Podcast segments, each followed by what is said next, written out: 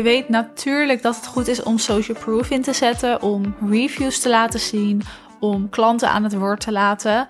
Jij weet het. En ik wil je in deze aflevering dan ook even meenemen nog een keer waarom dat goed is, maar vooral ook hoe je dat kan inzetten en hoe je dat ook echt goed kan inzetten, zodat het je ook wat gaat opleveren. Want alleen zomaar reviews delen is natuurlijk fijn en is echt wel ergens nuttig voor, maar het is niet genoeg. Zomaar een berichtje delen van een klant, zomaar een review delen, dat gaat er niet voor zorgen dat je er ook daadwerkelijk meer klanten uit gaat halen. Want het uiteindelijke doel, en zo mag je het gewoon gaan zien, van reviews, van social proof en van klantverhalen, is om bepaalde potentiële klanten over de streep te trekken. Je gaat namelijk natuurlijk zorgen voor vertrouwen dat creëer je. Dus je creëert vertrouwen en je laat ook zien: kijk, ik doe wat ik zeg. Mijn beloftes kloppen. En onder die beloftes zit ook een beetje een stigma. Hè? Mensen geloven het niet meer zo snel. En je kan dat dus met jouw klantverhalen ontkrachten. Dus zeggen: kijk maar, het werkt echt. Kijk maar, ik doe wat ik je beloof. Want mijn klanten de mensen met wie ik nu samenwerk zijn tevreden en die hebben ook daadwerkelijk het resultaat wat ik jou ook kan beloven. Nou, je creëert dit vertrouwen en je zorgt voor bewijs. En dat doet wat in het hoofd van je potentiële klant. Dat gaat ervoor zorgen dat mensen die nog een beetje twijfelen, over de streep worden getrokken. En dat doe je dus met die social proof en met jouw klantverhalen. Daarnaast is het echt zo dat je jezelf makkelijker gaat neerzetten als expert. Dus je kan jezelf veel en veel beter positioneren als expert en als die to-go expert in jouw vakgebied. Dus je gaat laten zien dat wat jij belooft nogmaals kloppend is en dat jij dus ook echt weet waar jij het over hebt je wil die verhalen, die klantverhalen, dus ook altijd combineren. Dus je gaat nooit zomaar een verhaal delen of een review delen. Nee, je wilt dat daar context omheen zit, zodat potentiële klanten ook echt het hele proces snappen en ook echt inzien waarom die review zo is, waar die review vandaan komt, waar die persoon eerst stond, hè, ondanks dat het misschien in die review wel staat. Maar je wilt het hele proces laten zien. Dus je gaat niet zomaar een review delen in je stories of, of op je feed. Nee, je gaat uitleggen hoe is diegene ingestapt? Hoe was jullie sales call? Waarom heeft diegene bij jou een dienst afgenomen? Waar stond diegene? Laat die review zien. Laat desnoods wat meer berichten zien van zo'n klant. En vertel dan ook zelf nog even op het eind hoe jij die samenwerking hebt ervaren. Nog even concreet, desnoods in bullet points, wat de resultaten waren. En wat jouw beloftes dus ook zijn. En wat jij dus kan faciliteren voor jouw potentiële klanten. Dus in plaats van heel droog een review te delen, maak je er iets van. Maak er een verhaal van. Zorg dat je iemand meeneemt in het proces, in het verhaal van die klant. Zodat iemand meegenomen wordt en ook gaat voelen: hey, dit is voor mij dus mogelijk. Dit kan voor mij ook werkelijkheid worden. En dat doe je dus alleen als je iemand mee kan nemen in het verhaal.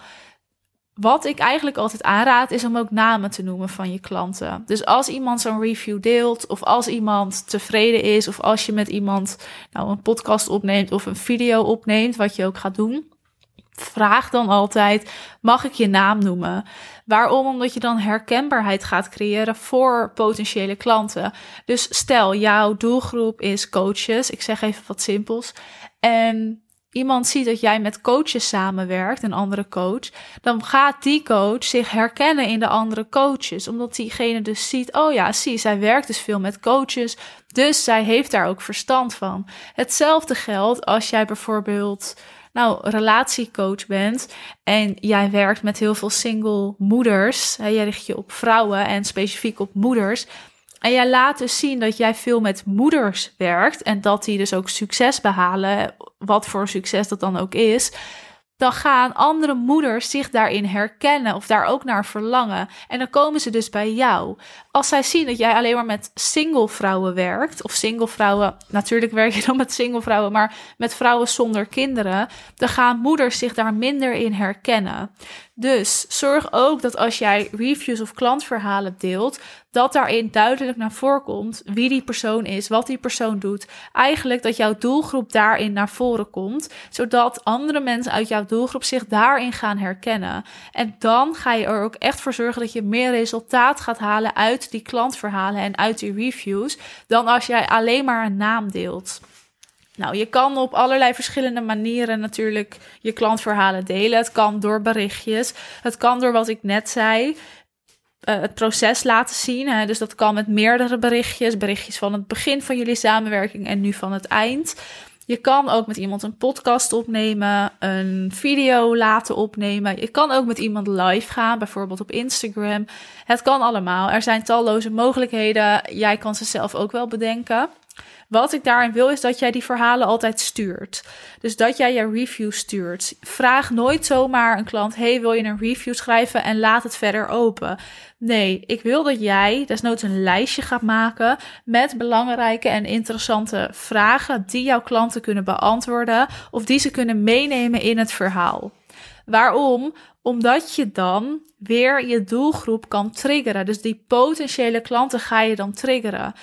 Wat je in die vragenlijst zet, is natuurlijk heel erg afhankelijk van je doelgroep en van jouw aanbod en wat jij doet. Maar je kan in ieder geval vragen: waar stond jij voor onze samenwerking?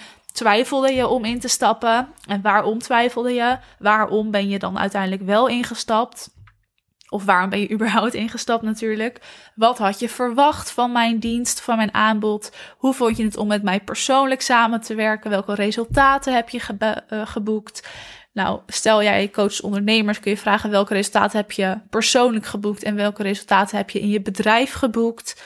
En zou je dit andere mensen aanraden? Voor wie vind jij dit programma? Voor wie vind jij mijn aanbod? Zodat je review zo uitgebreid en duidelijk mogelijk wordt. En dus ook echt alle punten gaat beantwoorden waar je een potentiële klant over kan twijfelen. Het is dus ook goed om te weten wat de verkoopbezwaren kunnen zijn bij jouw potentiële klanten. Want als jij weet bijvoorbeeld welke welke bezwaren een klant kan hebben tijdens een salesgesprek, dan kun je dat in zo'n review meenemen dat andere mensen die bezwaren al tackelen in die reviews. En als potentiële klanten dan die reviews lezen of die video zien of die podcast luisteren, dan worden hun bezwaren letterlijk getackeld door andere mensen dan door jou. En dat is heel krachtig. Want als zo'n bezwaar door jou wordt getackeld, ja, het is logisch dat jij die tackelt of dat jij daar over gaat gaat praten en over in gesprek gaat. Maar het is echt veel sterker als dus een klant van jou dat bezwaar kan tackelen of kan ontkrachten. Want dan hoef jij er ten eerste niet zo diep op in te gaan. Dan is dat bezwaar meteen van tafel. En dan is het ook lekker luchtig, veel geloofwaardiger. En het is nog beter natuurlijk als meerdere klanten die bezwaren ook dus van tafel vegen. Over die bezwaren heb ik een aparte podcast opgenomen die ik je echt aanraad om te luisteren, want je wil bezwaren niet heel hard gaan tackelen, maar je wilt erover in gesprek gaan en hoe je dat doet, dat hoor je dus in die podcast. Ik weet niet eh, welk nummer het is, maar ik ja, ik zou zeggen scroll even en dan eh, vind je hem wel. We hadden het over klantverhalen, dus weer terug naar de vraag. Hè, hoe zet je klantverhalen in voor meer resultaat? Nou, allereerst is dat je je verhalen echt gaat sturen. Die reviews, stuur ze, maak een vragenlijst. Doe het op een fijne manier en laat het hele proces ook zien aan je potentiële klanten. En zorg ook dat je verschillende soorten reviews hebt. Dus zowel bijvoorbeeld een video die iemand heeft opgenomen, misschien een spraakbericht, gewoon berichtjes die tussen de samenwerking in zijn verstuurd, of de eerste reacties van iemand als je bijvoorbeeld een pakket aanbiedt. Zorg dat je verschillende reviews verzamelt. Zet ze op je website, zet ze op je social media. Dat hoef ik je allemaal niet te vertellen, denk ik. Maar verzamel ze. Zorg dat je daarmee vertrouwen creëert. Zorg voor bewijs. En stel dus die vragen op. Hè.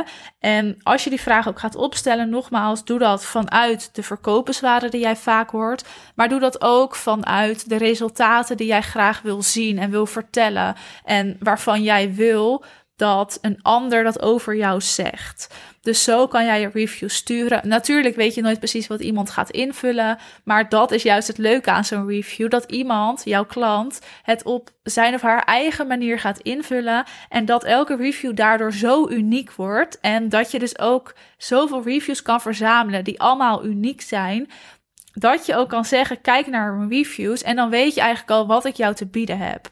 Daardoor zijn mensen veel sneller overtuigd, worden ze soms over de streep getrokken en zijn je sales calls ook veel makkelijker en veel efficiënter, omdat mensen vaak al jouw reviews hebben gelezen hè, voordat ze met je in gesprek gaan. Dus ze weten ook wat jij faciliteert en ze weten ook wat jij te bieden hebt en wat jouw waarde is gaat er ook voor zorgen dat jij dus bijvoorbeeld hogere prijzen kan vragen. En dat mensen daar helemaal niet van schrikken. Maar dat mensen denken, ja, heel logisch, want nou, ik heb al die reviews gelezen.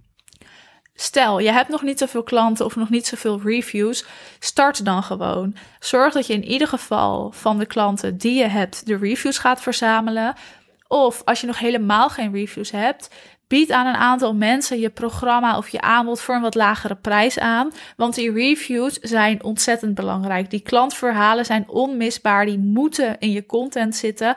En als je ze dus indeelt, zoals ik dat net aan je heb verteld, ga je daar echt nieuwe klanten uithalen. Dus het is het echt waard om je aanbod ook voor een wat lagere prijs aan te bieden. Om die reviews te verzamelen. Om zoiets op te kunnen bouwen. Dus dat raad ik je zeker aan. Niet te laag natuurlijk, maar je mag het echt wel voor een lagere prijs aanbieden. Dat is echt een goede manier om te starten. Stel jij hebt al heel veel reviews, zorg dan dat je die reviews eens gaat bekijken opnieuw. Zelf er nog een keer naar kijken.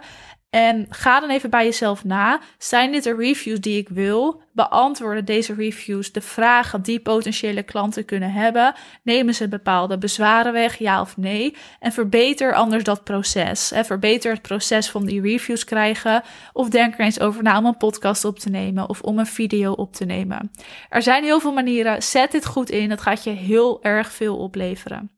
Bedankt voor het luisteren. Ik vond het een fijne podcast. Ik hoop jij ook. Laat me weten dat je hebt geluisterd en geef de podcast sterren mocht je dat nog niet hebben gedaan. Daar word ik namelijk ontzettend blij van.